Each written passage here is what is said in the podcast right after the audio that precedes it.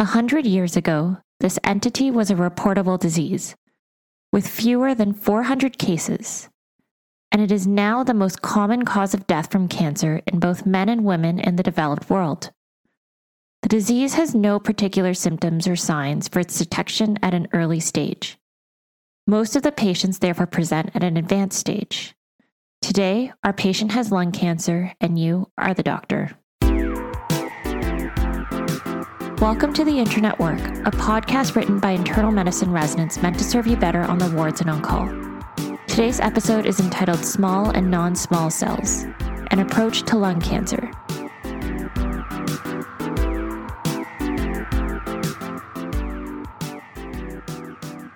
All right, time for a minute physiology. The World Health Organization defines lung cancer as tumors arising from the respiratory epithelium, the most significant contributor is cigarette smoke, accounting for 80 to 85% of all lung cancer cases. Environmental exposure is often compounded by genetic susceptibility. Notably, though, approximately 20% of lung cancer occurs in non smokers, and these are often distinguished by different molecular and clinical phenotypes. Based on the different cell types and clinical features, we divide lung cancers into two major classes small cell lung cancer and non small cell lung cancer. Non small cell lung cancer further divides into adenocarcinoma, squamous cell carcinoma, and large cell carcinoma. There is also a rarer form of lung cancer in adults known as bronchial carcinoid.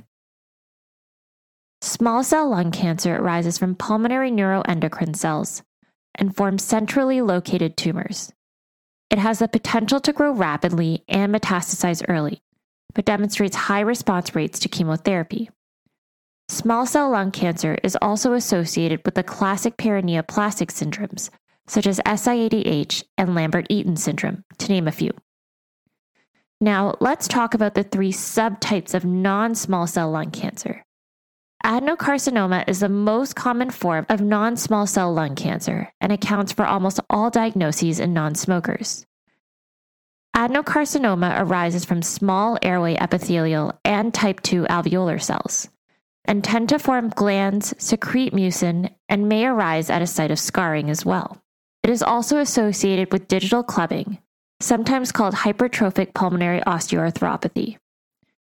Squamous cell carcinoma is a non small cell lung cancer that can be remembered as the three C's central, as it usually presents as a central lesion, arising from the large and proximal airway epithelial cells, cavitating, as it accounts for the most cavitating lung carcinomas, and calcemia, a squamous cell carcinoma is associated with PTH related peptide secretion, which leads to hypercalcemia. Finally, there's large cell carcinoma, which is much less common. Large cell carcinoma behaves similar to adenocarcinomas in presenting as a peripheral lesion. However, it tends to be somewhat larger hence the name.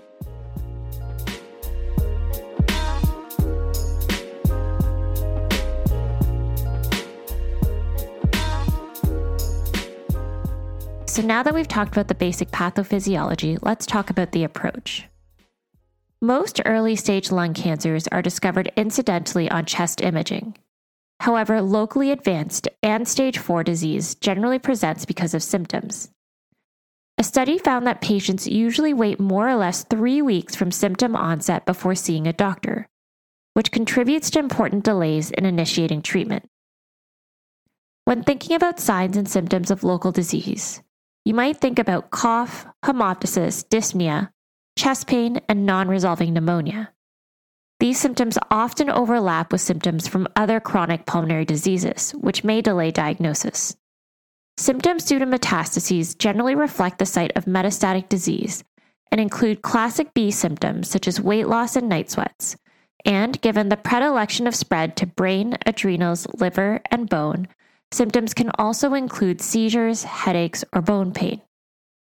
On history, other information that you should gather include lung cancer risk factors, including the patient's smoking pack year history, first or secondhand smoke, prior radiation therapy, exposure to environmental toxins, pulmonary fibrosis, HIV infection, and family history of lung cancer. You also want to ask about comorbidities that may impact systemic therapy options. For example, a history of autoimmune disease is important to note as it may be a contraindication to immunotherapy. When pursuing your workup, initial blood work should be sent for basic biochemistry, including CBC, electrolytes, extended electrolytes, creatinine, liver enzymes, and liver function tests. Imaging includes a CT chest, abdomen, and pelvis with contrast to provide an accurate assessment of the location and size of the tumor within the chest, as well as help direct tissue biopsy for diagnosis and staging. In patients not known to have metastatic disease, who are being considered for radical treatment or curative treatment, a PET CT is undertaken. Brain imaging, usually with brain MRI, should be done in almost everyone. As we say in oncology, tissue is the issue. The definitive diagnosis of lung cancer requires tissue histopathology. There are many techniques available for tissue diagnosis, and the strategy will depend on the size and location of the tumor. In general, mediastinal and central lesions are best approached with bronchoscopy, with or without endobronchial ultrasound or EBUS, and peripheral lesions are best approached with a transthoracic needle aspiration. It is key to obtain sufficient tissue for histologic examination, as well as molecular and biomarker testing.